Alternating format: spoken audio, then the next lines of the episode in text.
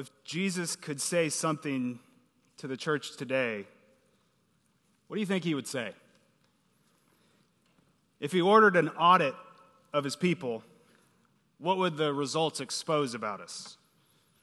Would he commend us? Would he approve of what he found? What would he say is our greatest challenge?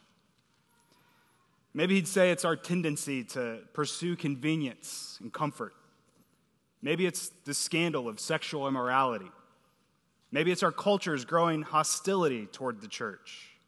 Maybe it's the impulse to redefine the hard edges of the gospel in order to make our message more appealing to a post Christian world. Maybe it's the opposite that we've become so concerned with doctrinal precision that we've lost the capacity for love. Maybe it's that some churches are all smoke and mirrors, lacking spiritual vitality despite an impressive buffet of programs and activities. Perhaps it's that we are a shrinking minority, barely holding on in a world that despises us. The point is, Jesus, he probably wouldn't just have one thing to say to the church today, because every church comes with its own particular set of challenges.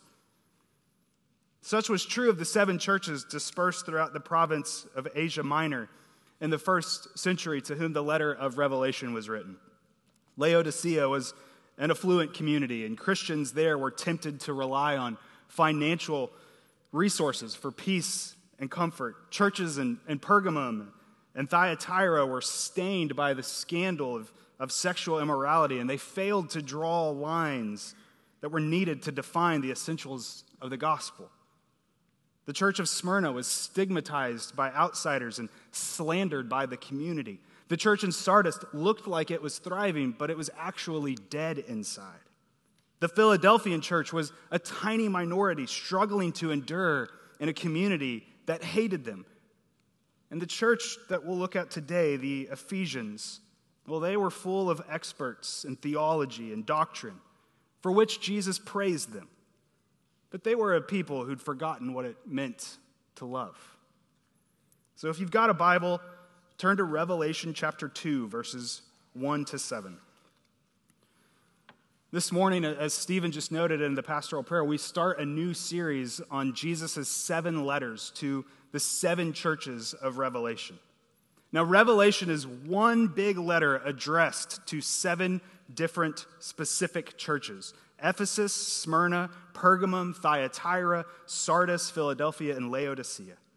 The whole letter was, was to be circulated throughout these churches. But in chapters 2 and 3, John addresses each church individually. And we see a, a kind of smaller subset of handcrafted letters written by King Jesus himself to each of the churches. You know how when you, uh, you take a picture on your phone and you, you kind of zoom in with your two fingers there and and the picture gets bigger and you can kind of zoom in on somebody the face that somebody's making in the background. That's kind of what kind of like what's happening in chapters 2 and 3 with these letters from jesus. But the messages that jesus sends to these churches they're not self-contained within revelation. They're a prologue to, to the rest of the book introducing images and themes and ideas and promises that that are repeated, expanded, and, and recapitulated each time we turn the page in the book. Now, as complex as reading Revelation can be, it, is a, it has a message for us that is refreshingly simple and relevant for us today. Because the, the book, by and large, is, is basically about how King Jesus equips his people, the church, to walk faithfully amid a, a world that's in political, cultural, economic, and spiritual disarray. Sounds awfully f- familiar, doesn't it? The letter was, was written by the Apostle John while he was exiled on the island of Patmos, uh, which was about 25 miles away from Ephesus, the, the nearest city. And in many ways, John is a microcosm of these seven churches. He's a partner with them in the tribulation, the kingdom, and the patient endurance that are in Christ Jesus. And in chapter one, we read of John's initial vision. One, like a son of man, appears, clothed with a long white robe and a golden sash around his chest. His hair is white like snow, and staring into his face is like staring directly into the sun. And his voice deafens with the roar of a thousand Niagara Falls. From his mouth came not a, a, a tongue, but a sharp two edged sword. And in his right hand he held seven stars. And as this king like figure approached John, he moved among seven golden lampstands. And what's perhaps most astonishing about the whole scene isn't, isn't the way this one looks or appears to John, but what he does. He speaks. We hear his voice. And it becomes clear that the one standing before John is the resurrected King Jesus, robed in all of his dreadful majesty. And then Jesus does something perhaps even more astonishing. He speaks not only to John, but to seven real, actual, particular local churches with real, actual, particular people who make them up. People just like you and me. Real Christians with real problems in real time in a very real world. And he starts with Ephesus. So listen to the words he says to the church in Ephesus, beginning in chapter 2, verses 1 to 7.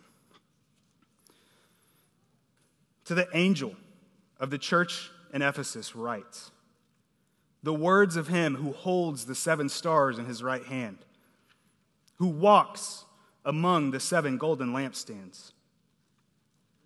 I know your works your toil, and your patient endurance, and how you cannot bear with those who are evil, but have tested those who call themselves apostles and are not, and found them to be false. I know you are enduring patiently and bearing up for my name's sake, and you have not grown weary. But I have this against you that you have abandoned the love you had at first. Remember, therefore, from where you have fallen, repent and do the works you did at first. If not, I will come to you and remove your lampstand from its place, unless you repent. Yet this you have you hate the works of the Nicolaitans, which I also hate. He who has an ear, let him hear what the Spirit says to the churches. To the one who conquers, I will grant to eat of the tree of life, which is in the paradise of God. Now, before we can rightly understand Jesus' amazing words here, we have to stop and look at where Jesus is when he speaks these words. So look back down at verse 1 with me. We've got to get what's going on here before we can go on. What's Jesus doing? He's holding seven stars in his right hand and he's walking among seven golden lampstands. Okay, okay, Trog, awesome. Now, what in the world does that mean? Well, one of the keys to understanding Revelation is seeing how John picks up different images or symbols and uses them to represent something else. And, and Jesus is actually going to take the time to explain to John and to us what the seven stars and the seven lampstands represent. So look back in chapter 1, verse 20. Chapter 1, verse 20. As for the mystery of the seven stars that you saw in my right hand, this is Jesus talking and the seven golden lampstands, the seven stars are the angels of the seven churches, and the seven lampstands are the seven churches. So there's your answer.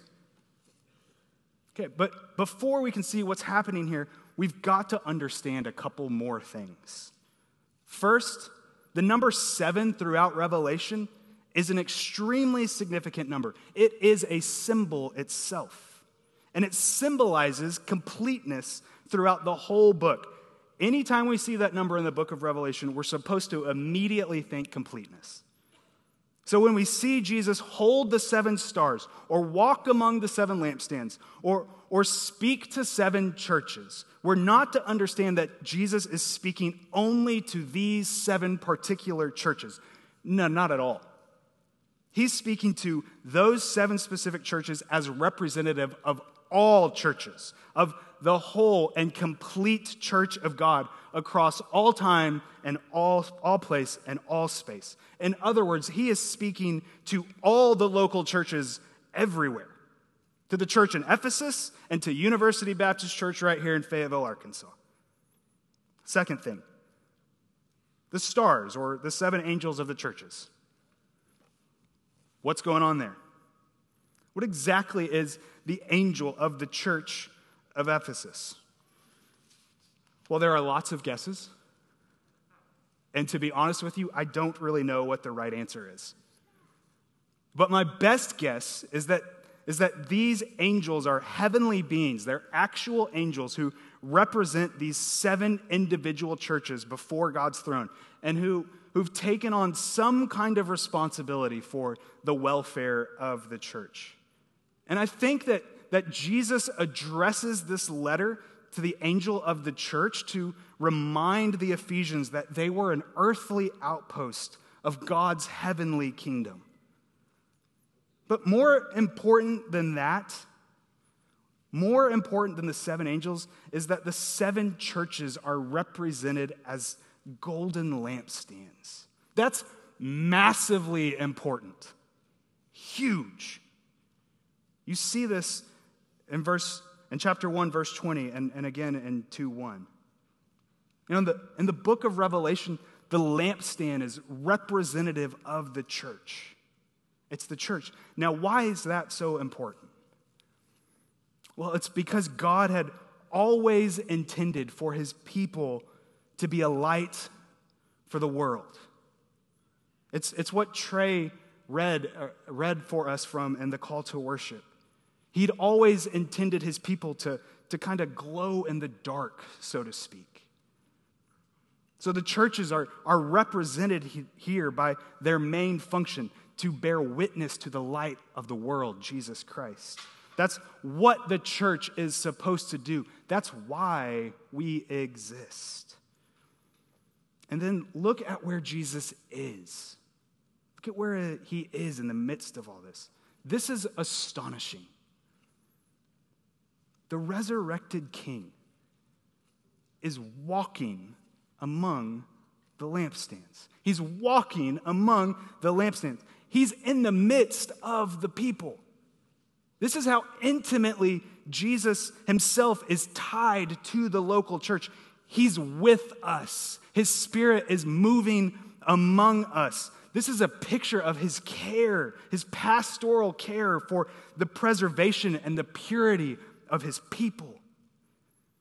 So these, these seven letters, this letter to Ephesus, this is a love letter from the king to his bride, to his bride in Ephesus, in Smyrna, in Pergamum, and so forth. And they're his words of love to us here in Fayetteville. All of this imagery, of course, it's, it's reinforcing his authority, his supremacy as the head of his church. So, even before we get into the, the actual body of the letter, we have to understand how massively important everything that's happening in verse 1 really is. Jesus walking among his churches like this, coming to assess their body of work, it'd be something like the Queen of England, the supreme head of the Church of England, walking through the back door of of some small little English countryside Anglican church, curtsying as she comes in and joining the congregation for a service. You know, if that happened, you would take notice. You'd straighten up. You'd sing a little louder. You'd take copious notes to the sermon, wouldn't you? Now, that pales that pales eternally and cosmically in comparison to what's happening right here. Here, real royalty walks through the door. The supreme head of the church enters the building. But King Jesus doesn't just slip through the back door, he doesn't just silently observe. He walks up to the pulpit and speaks. He's come to assess. He's got things to praise, problems to correct, promises to make. Jesus has something to say. And that's the basic structure of the letter. In verses 2 to 3 and, and verse 6, Jesus commends the Ephesians for what they're doing well. They're a discerning church, loving good and hating evil. But in verses 4 to 5, Jesus brings a charge of disapproval against them. They're a loveless church. And then he closes the letter in verse 7 with a promise that only the resurrected king could fulfill.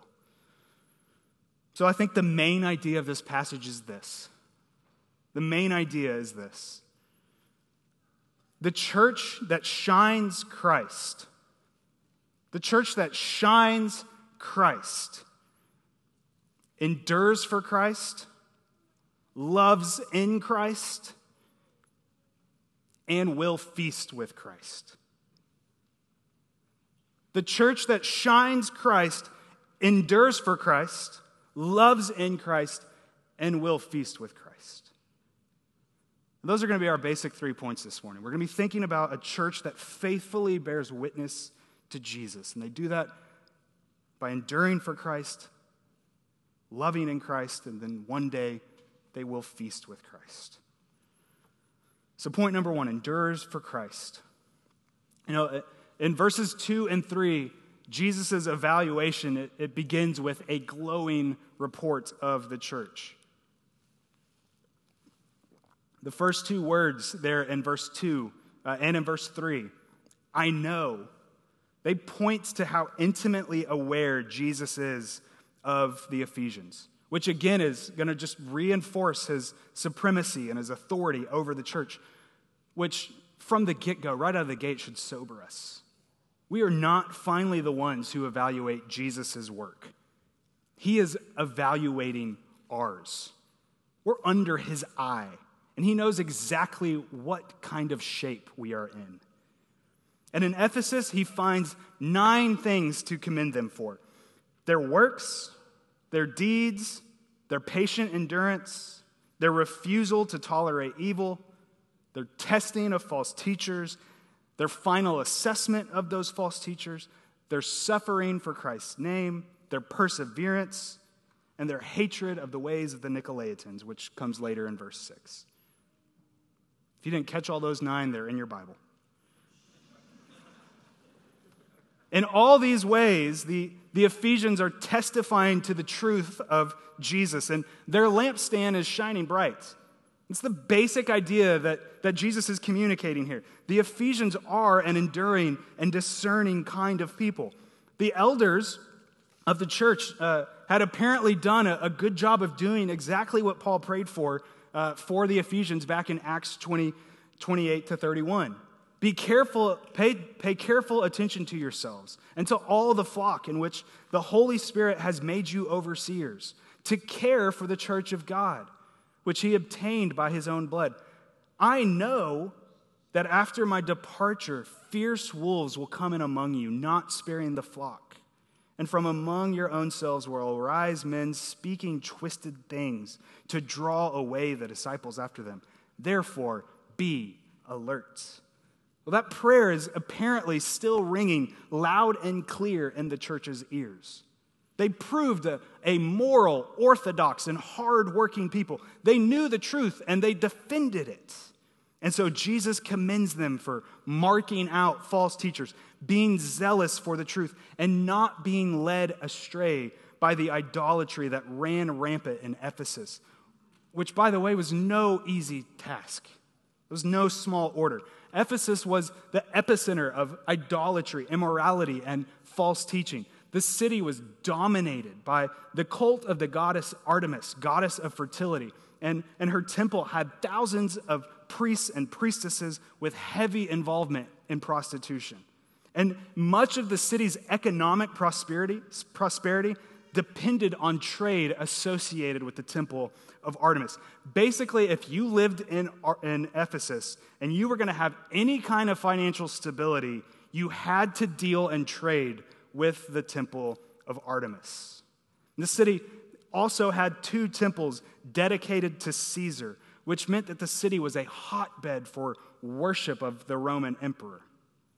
So you, you can bet that life for a Christian in Ephesus required discernment, theological precision, and care and endurance.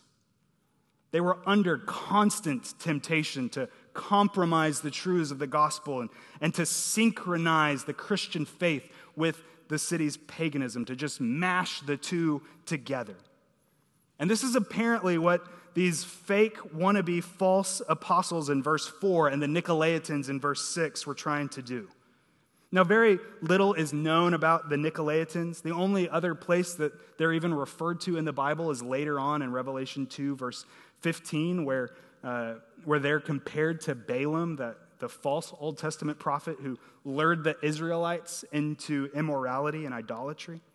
And the Nicolaitans apparently were, were trying to use those same exact weapons of sex and idolatry to lure the Ephesian church away from Jesus. But instead of being conquered by their false teachings, Nicolaitan literally means one who conquers people. The Ephesian church stood their ground, they dug in their heels, they saw through the ruse, and Jesus commended them for it. Even when it cost them socially and economically, they proved willing to endure for the truth of Christ. Brothers and sisters, it, it shouldn't come as any shock to us that our culture is making it increasingly more difficult for us to hold fast to the truths of God's Word. Some of you have felt that pressure this week in the classroom or in the office. Like the church in Ephesus, we are under immense pressures to conform to the patterns and the teachings of this world. That tidal wave of cultural pressure, it's not just coming for us, it is already slamming into us right now. And it's going to cost us enormously to stand our ground. We're going to lose our friends. We're, we're going to lose family members, social status, money, jobs, our comforts, our livelihoods if we keep standing with Jesus. Our culture, uh, they used to just think that we were weird for believing what the Bible says about humanity and marriage and, or the exclusivity of Jesus or sin. But now they, now they consider us dangerous for affirming these truths. We're a threat. You know, and like the Ephesians, we are, we are gonna have to work and toil and labor to build up our discernment and endurance muscles. Because if we don't, we are done for. We will not make it. We'll crumble. We'll cave as Christians and as a church. So, what are some exercises that we need to start doing? What are, what are some ways that we can strengthen those, those muscles? One, stay humble. Stay humble. Our minds are, are limited, and we, we need God to renew them so that we know what is good, perfect, and acceptable. We are not naturally discerning people. I hate to burst that bubble for you. Our hearts and our minds are easily enticed by what is evil and false. So we need to seek and submit ourselves to the one who knows all things and gives wisdom freely and abundantly. Stay humble. Number two, value truth. Value truth. I'm talking about real, objective, unchanging truth as it's been revealed to us in the Word and manifested in Christ. You know, the patient endurance, you see, remember how many times that was repeated in those verses? The patient endurance of the, the Ephesians in these verses, it reveals what they really value. They value fact over fake news. They're reading more of their Bibles, it appears, than they are their Twitter feeds. They're slow to get caught up in the latest conspiracy theory or theological controversy, and they are much quicker to test those things against the standard of God's Word. Value truth. Value truth in an age that doesn't value it at all. Number three, embrace goodness.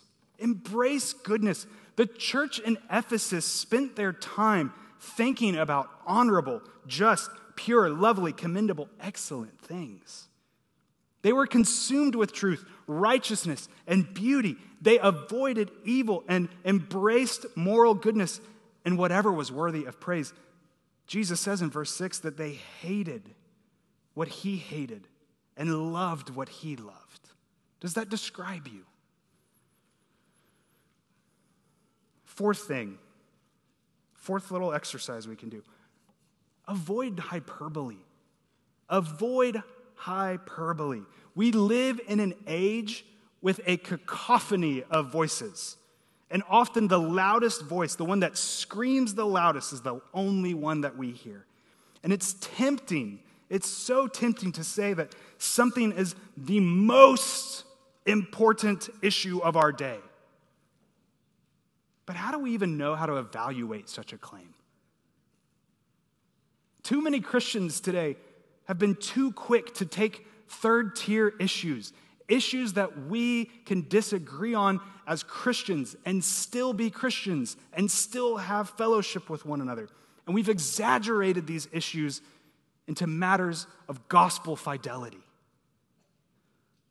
But, brothers and sisters, showing a concern for racial injustice doesn't automatically make someone a Marxist or mean they're abandoning the gospel. And not every desire to loosen COVID restrictions means someone is failing to love their neighbor or bear one another's burdens. We must always be vigilant for the truth of the gospel. Yes. But overheated rhetoric like this can actually numb us to real spiritual danger and false teaching when it is staring us in the face. And it will poison our unity in Jesus.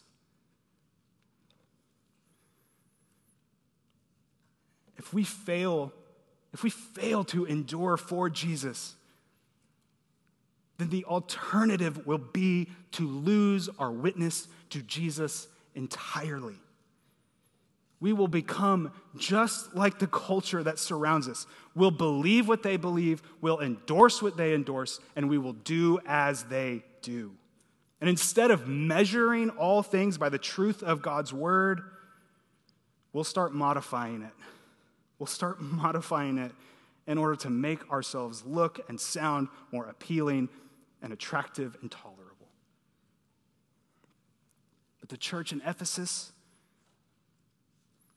they didn't take that bait. They didn't take that bait. They stood their ground and they endured. Are you prepared to do that? Are we as a church prepared to do the hard work it will take to endure for Jesus? But Jesus also had some hard words for the Ephesians. He had some hard words for the Ephesians, and that takes us to our next point. Point number two love in Christ. Love in Christ. You know, in, in verses four and five, the tone of the letter it shifts with a single word, a single conjunction. But I have this against you. Just imagine how verse 4 must have totally sucked all the air out of the room. Hearing Jesus say verses 2 to 3 about you, the Ephesians must have been feeling pretty good. Looking around, fist bumping, fist bumping each other in their pews. And then verses 4 and 5 come at you like a roundhouse kick to the face. But these aren't the words of these aren't the words of some spurned vindictive lover. They're the, the words of a husband committed to his discerning yet loveless bride. They're sobering words, no doubt, absolutely, but they are also loving words. For Jesus calls the church to repent and to return to her first love. Now, what does it mean when Jesus says that they've abandoned their first love? Well, again, there have been several different guesses. Some have said that, that they've lost their love for each other, that they've been, become consumed with self interest and selfish ambition, that they're backbiting and no longer patiently bearing up with one another in love. And this, this makes sense given all the emphasis that Paul puts on love and unity in his letter to the Ephesians. Others have said that, that Jesus is getting at a kind of heartfelt feeling of affection and passion. Where the Ephesians used to be stirred up with emotion for Christ, now their love has, has grown cold and clinical. They're, they're all head and no heart. So, which is it? Well, I, I think it's a bit of both. Given what Jesus just said about their commitment to sound teaching, it makes sense that, that a kind of sad result of that would be a, a kind of lovelessness for the subject of their study, for God Himself. You know, orthodoxy is always meant to lead to doxology, but sadly, some of the most learned people about God can be the most loveless for Him.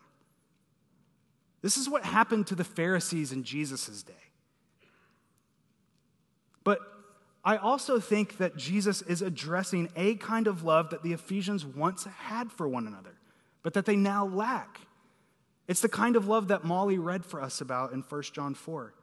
You know, if you look back at Paul's letter to the Ephesians and his prayer for them in, in Acts 20, it's, it's really striking how much he focuses on the horizontal love that we're to have with one another as a result of the vertical love that we have with God through the work of Christ. You know, we don't have time to, to go through the whole book of Ephesians, but I encourage you to just spend some time this week flipping through it and just note all the ways in which the Ephesians were commanded to manifest their love of Christ through the way they loved one another. I think Jesus is picking at that here.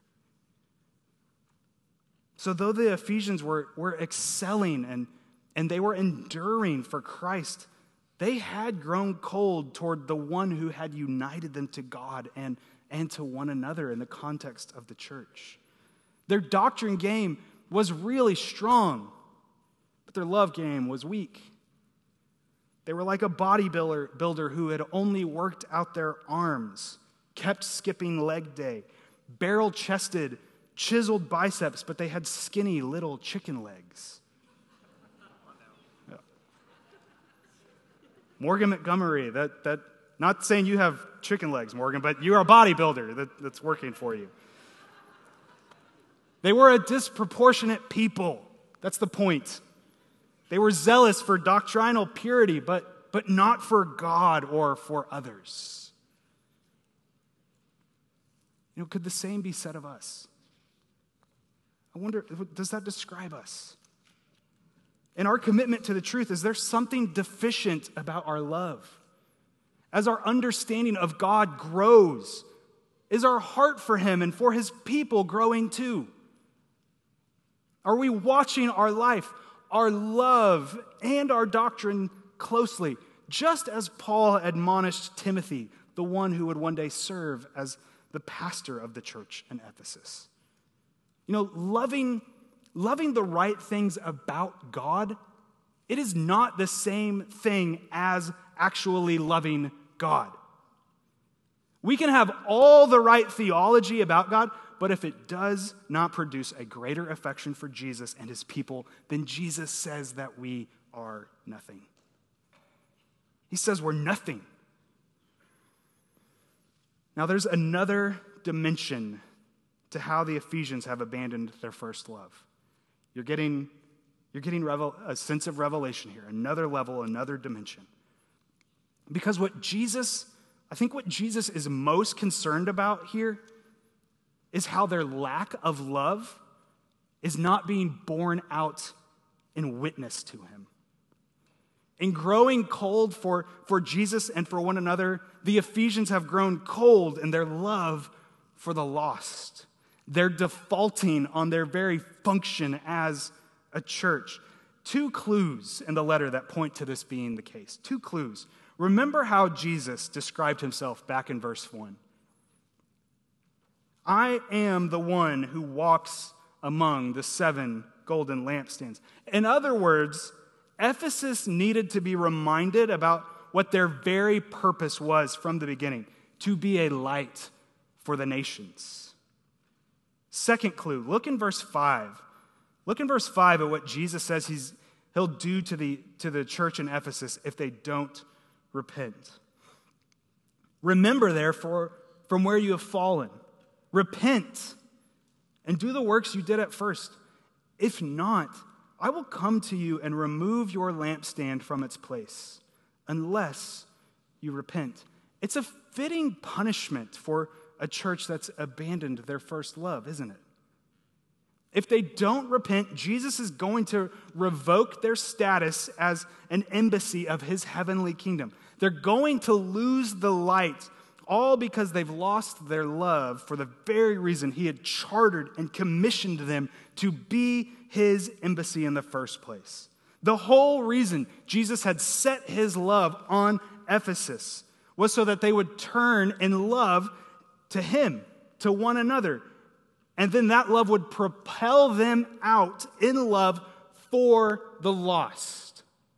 But that's not what is happening in Ephesus anymore.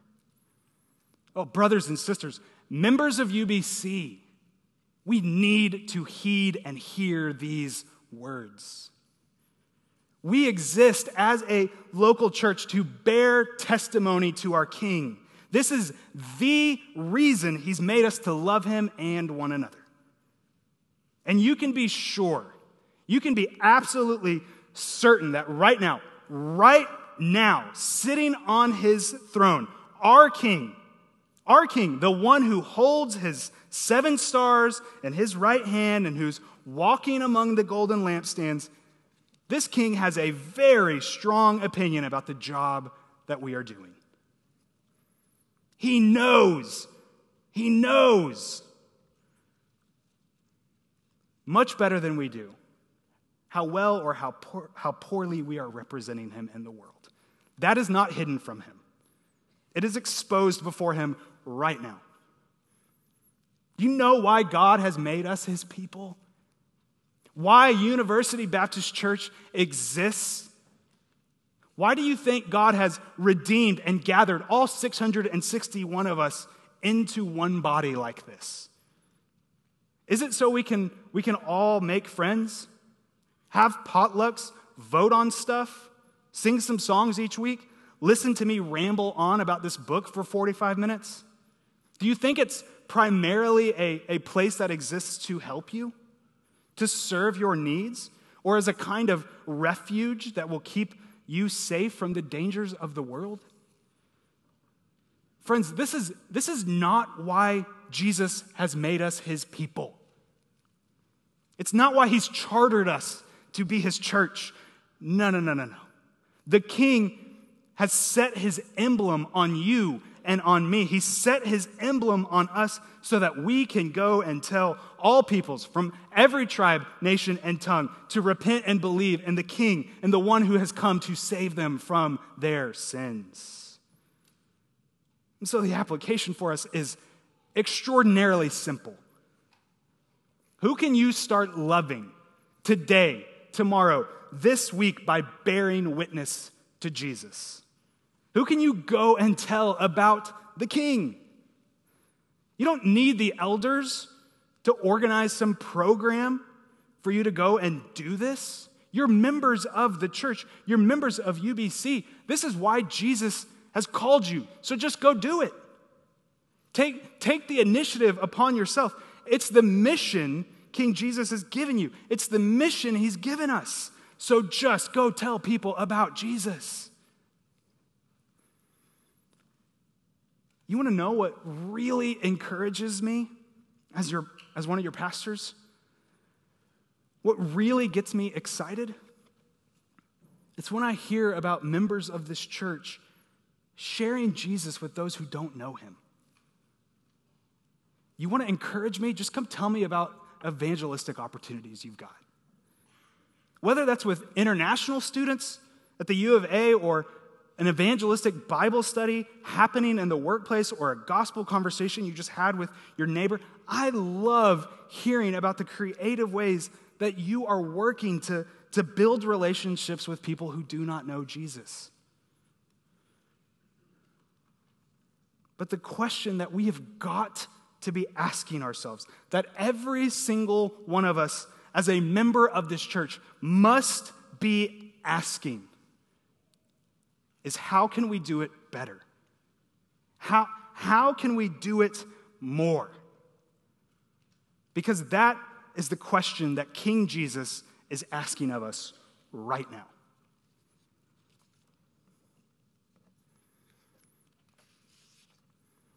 So the Ephesians' love had grown cold. And in verse 5, Jesus is going to tell them how to crank back up the heat. What are they to do? Three things, he says in verse 5. Three things. Remember from where you've fallen, repent of your sin, and return to the good works you used to do. Remember, repent, and return. That's how this loveless bride learns to love again.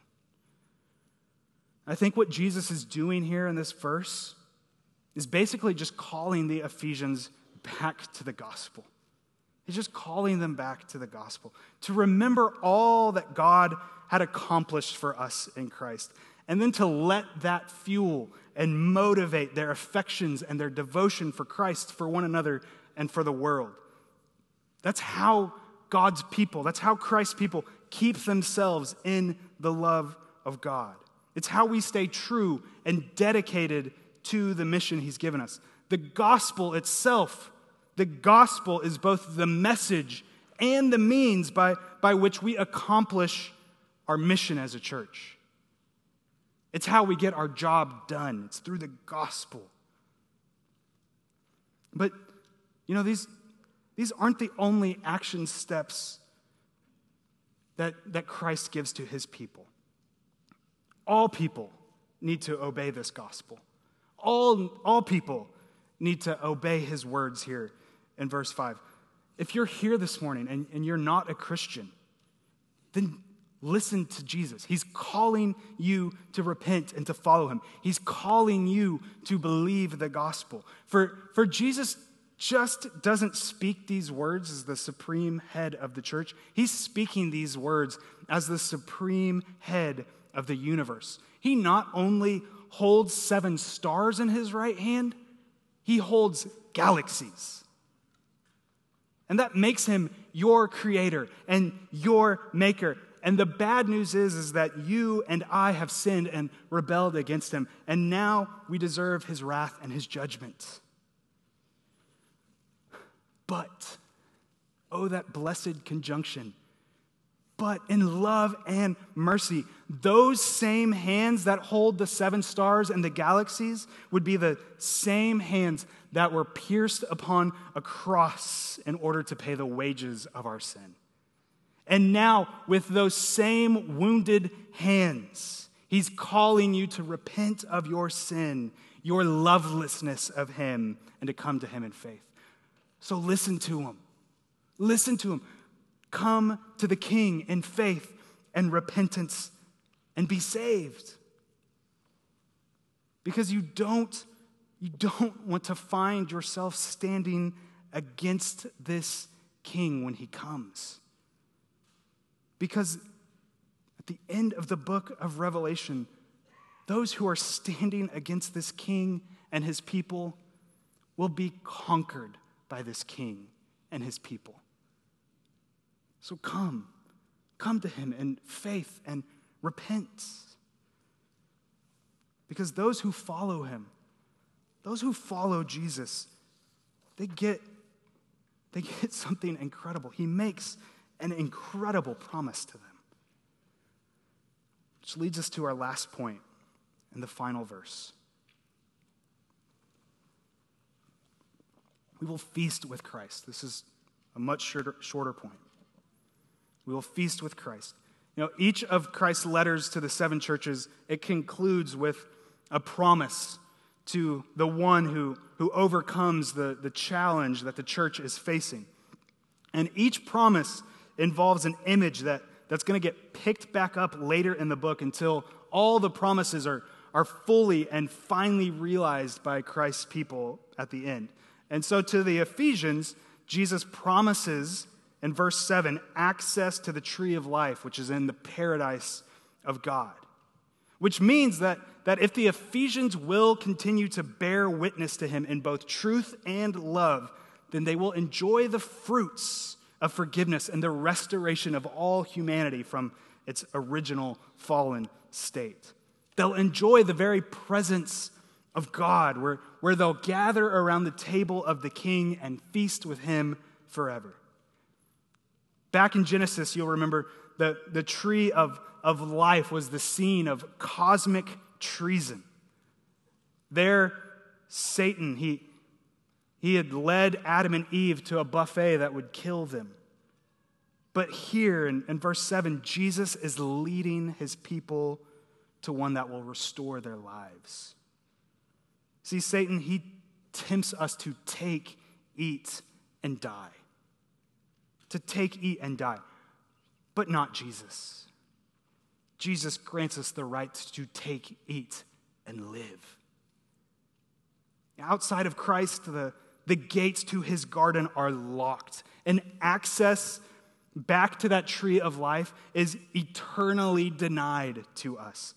But in Christ, those gates swing open wide, and we're free to enjoy Him eternally, forever.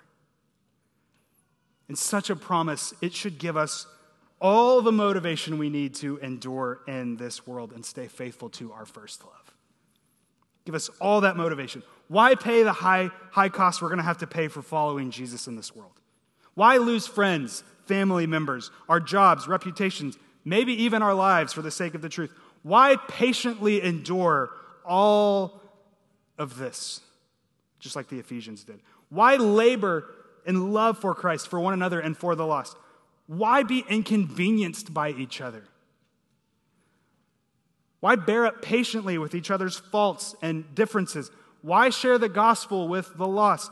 Why risk being mocked, laughed at, and ignored for loving Jesus and telling others about him? Why suffer through all the awkwardness and the hostility of that? Why? Why? Because the king is worthy. Because the king is worthy, and the reward he promises us is worth it. That's why. At the end of it all, if we endure, we get life. We get life. But how? How on earth are we supposed to overcome all this? The only way, the only way is in Christ. For only Jesus supplies us with what we need to conquer. Only Jesus is strong and kind enough to get us safely to those golden shores we're all yearning for. Remember his opening words in verse 2. He knows he knows exactly what we need to endure. That's how particular his care and love for the church is. Ephesus had lost their witness in the world, and so Jesus revealed himself as the one who walks among the golden lampstands to remind them of their purpose, of their need. The church had a particular need that only Jesus could meet, which means it's not just that Jesus motivates our endurance, but He actually enables it. He enables our uh, endurance. We can expect to conquer in Him because He's sufficient in every way for the needs of His people. And he has proved this through his life, death, and resurrection. Jesus is the only one who endures in truth and love for the lost, fully, completely, perfectly, unequivocally. He never, ever wavers in that work. He's always championing what is good and true. He's always loving others. He's always radiating with the light of the sun and shining with the glory of the Father. And he now bears witness to the world as the resurrected King. If we remain in him, you can bet we're going to conquer. So, brothers and sisters, Keep your eyes fixed on the King, the one who holds the seven stars, the church, the one who's holding UBC in his hand right now. Keep your eyes on him. He's with us, empowering, motivating, speaking, equipping, strengthening, walking among us. In him, we will be a light for the nations. In Him we will endure. In Him we will love. And in Him we will feast forever. Let's pray.